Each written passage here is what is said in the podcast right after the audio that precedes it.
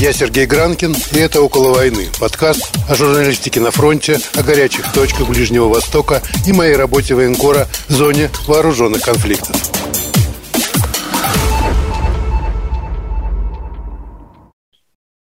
Всем привет, это «Около войны», с вами Сергей Гранкин. Ну и сегодня ни о чем, кроме Украины, конечно, говорить в подкасте «Около войны» просто-напросто нельзя. И ясно, что лучше, конечно, говорить с теми, кто находится там, на месте, потому что все остальное выглядит как диванная аналитика.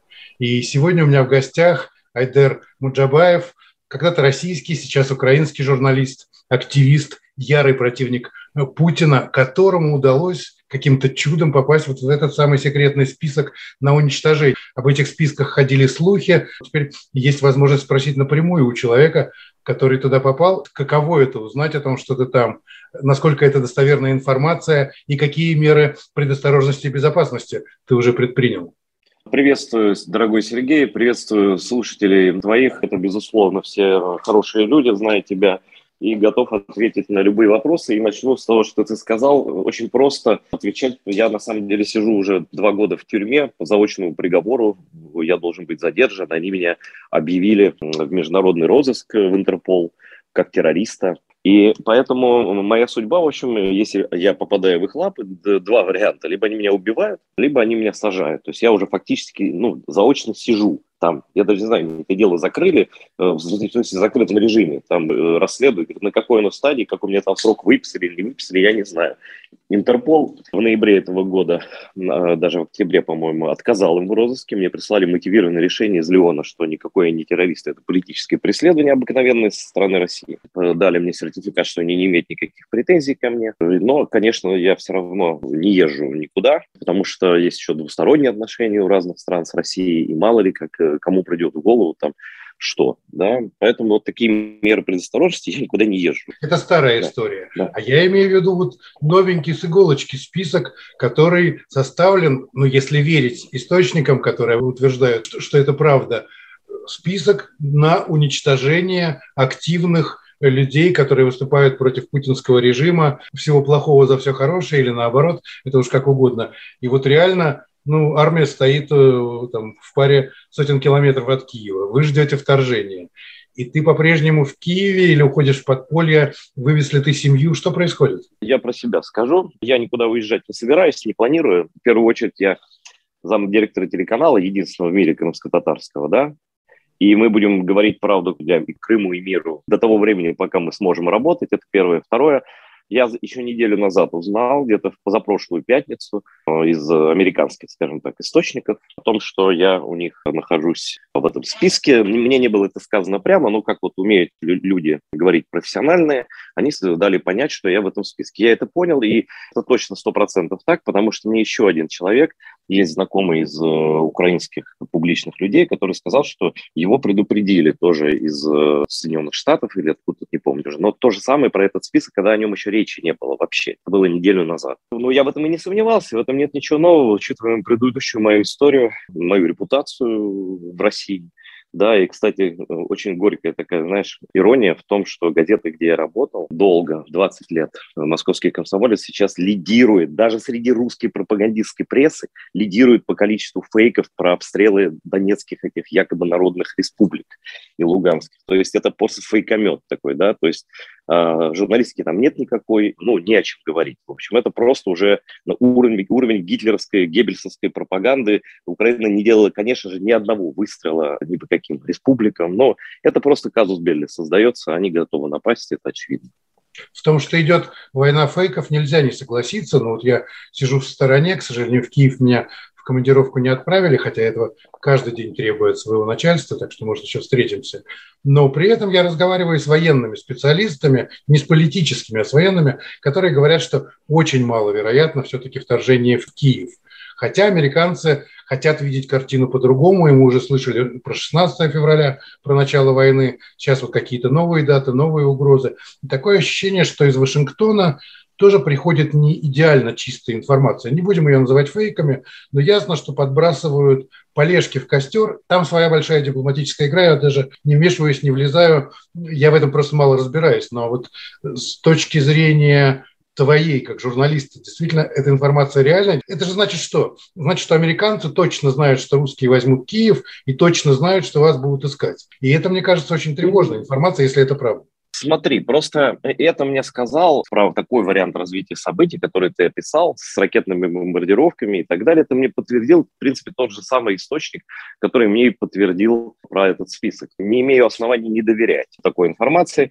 Конечно, может любой, кстати, сказать, что американцы там перестраховываются, лучше перебдеть, чем недобдеть. А я думаю, что американцы просто дают любую информацию, которую они считают более или менее достоверной. Ну и я думаю, что на Байдена там наезжает кто-то там, что он истерию нагнетает и так далее. Да если бы не Байден и нет истерии, они, может, уже напали давно. Тут история очень же гибридная. Это война абсолютно гибридная. Это война, ну, собственно, ничего нового в этом нет. Вторая мировая также начиналась. Вот у меня к худшему сценарию все готово, вот скажем так, да. Меня не за что зацепить, я абсолютно свободен в своих действиях. Вот я буду до конца исполнять свои обязанности как журналиста, потому что у меня еще есть мой народ, который оставлен в Крыму всеми забыт, миром забыт, к сожалению. И там ужасно, и там уже никто этого не вспоминает, там каждый день десятками людей там арестовывают, и люди сидят в тюрьмах, и им грозят 20-летние сроки, то есть им хуже, чем мне, намного. И э, это единственный для них источник вдохновения, что ли, жить, да, это теле телеканал АТР. Конечно же, если будет война в таком виде, как они говорят, американцы, то есть э, такая настоящая, полномасштабная, с разрушением мостов, там, дорог, э, электростанций, там, э, химических складов, я не знаю чего. Ну, конечно, уже не о телевидении речи не пойдет, наверное. Вот. Тогда уже речь пойдет о том, чтобы взять в руки автомат и пойти воевать. Вот и все. И я даже знаю, к кому я пойду, в принципе. Вот. Как бы жизнь такая, я вот мыслю категориями журналистики, когда, помнишь, что такая блок-схема рисовали? И да, нет, единичка, нолик. И вот ответвления логические э, в разные стороны. Вот я, я планирую свою жизнь, вот, сколько ей не осталось, по самому плохому. Конечно, сценарий. Я буду рад, если он не сбудется. Но, по крайней мере, я готов и к тому, что он сбудется. Это так вот, когда ты все правильно делаешь, у меня нет никаких сомнений. Я свою жизнь, я считаю, живу правильно, но, по крайней мере, последние годы в Украине – вот э, свою бессмысленную жизнь в России я забыл, в принципе, ничего я там не добился. Как человек, который пытался объяснить, что нельзя нападать на народы другие, нельзя чеченцев уничтожать, нельзя, нельзя, нельзя, они ничего этого не услышали, это все мимо ушей. То есть я бесполезным делом там занимался до 43 лет. А вот то, что я в Украине делаю, мне кажется, крайне полезно, крайне важно. И я больше всего, Сереж, боюсь своих собственных прогнозов. Я даже их боюсь повторять. Но вот у тебя наверное, аудитория не, не огромнейшая, миллионная и так более, наверное, израильская. Я могу сказать, что у меня самый популярный ролик мой, на моем канале в YouTube – это ролик, который называется «Путин обязательно нападет». Он записан более трех лет назад где я объясняю логику, ту логику, которая не подвластна никакому аналитику, пытающемуся залезть в голову русскому фюреру. Я э, называю вещи своими именами с самого начала, как все пошло, да, с оккупацией Крыма и так далее. И раньше мне покрутили у виска, говорили, ты сумасшедший, радикал, там, и так далее. А сейчас ты гляди, уже интеллектуалы немецкие ну, сравнивают Путина с Гитлером а Россию нынешнюю, ее идеологию, ее строение государственное, как, как повторение Третьего рейха на полном серьезе. Это раньше было запрещено дурным тоном. Сейчас это все говорят, как, как дышат, да. То есть я э, вот эту скалу лупил, лупил, лупил, э, попал за нее под награждение вот этими списками уничтожения. Это большая честь, кстати говоря, для меня. Я думаю, что я заслужил действительно этого. Вот. Но я буду свою работу делать до конца. Человечество сейчас находится, скажем так, в максимально трезвом состоянии с того момента, как я за ним наблюдаю. Ну, по крайней мере, с того момента, как Путин пришел к власти в России. Все-таки кто-то что-то понял. Вот. И когда даже немцы из Баварии, которые, в принципе, их не интересует даже то, что происходит в Берлине, когда они э, звонят в Киев и интересуются войной, это значит дошло до всех. Ну, про израильтян я не говорю, вы все время живете. У меня есть вопрос про израильтян, потому что действительно блог в основном рассчитан на них, на русскоязычных израильтян. И вопрос вот в чем. У нас тут скандал такого местного масштаба, но связанный, опять же, с украинской темой. Вчера государственный канал израильский, 11 опубликовал интервью с Денисом Пушилиным. Показал по телевизору, ну, там задавали какие-то вопросы. Была правильная плашка, по-моему, там было написано «Лидер сепаратистов Донецкой республики», что-то такое. То есть с точки зрения израильских журналистов совершенно обычное рядовое событие. Я сам, например, брал интервью у лидеров Хамаса, у иранцев, которые там хотели на нас нападать, но мы встречались, естественно, с ними за пределами Израиля. Ну, то есть я понимаю, что перед войной очень сложно об этом рассуждать, и всегда все становится очень черно-белым. Но посольство украинское вывесило большое объявление с требованием удалить немедленно этот материал, с обвинением в том, что государственное телевидение Израиля пропагандирует террор и дает слово террористам. Естественно, никто ничего не убрал. И вот у меня к тебе вопрос. Действительно, совсем со второй стороной не нужно общаться. То есть делать из них зомби, таких черных врагов, где нет никакого ни просвета или все-таки попробовать немножко смягчить риторику и попытаться по-израильски на это посмотреть, а израильтяне дают слово врагу. Вот я вчера цитировал Хасана Насралу, и причем поздравлял его с победой. Он беспилотник запустил в сторону Израиля, беспилотник пролетел 70 километров, 40 минут летал, пускали ракеты, вертолеты, самолеты израильские, ничего не смогли с ним сделать. Победа Хизбаллы чистая. Я об этом сказал по телевизору, не стесняюсь отдать должное врагу, когда ну, он действительно этого заслужил. А главное, что после того, как появляется критика в адрес собственной армии, да, есть надежда, что твоя армия это исправит как-то. А у вас просто запрещено, я так понимаю, да, что-то плохое говорить, ну, особенно в такие напряженные дни, как сегодня, в адрес военных, э, в адрес подготовки, в адрес э, политики даже. Ну и, естественно, не разговаривать с террористами, только убивать их. Это так или есть все-таки какие-то уже изменения? Все-таки война идет 8 лет, это очень много.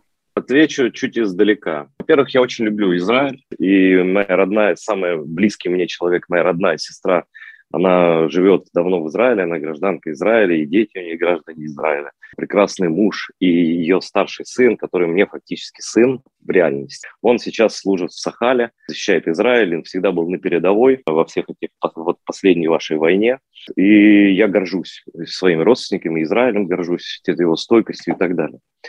Но э, дело в том, что та война, с которой имеете дело, дело вы, да, она немножко другая, чем та война, с которой, которая сейчас угрожает Украине и которая идет уже и угрожает.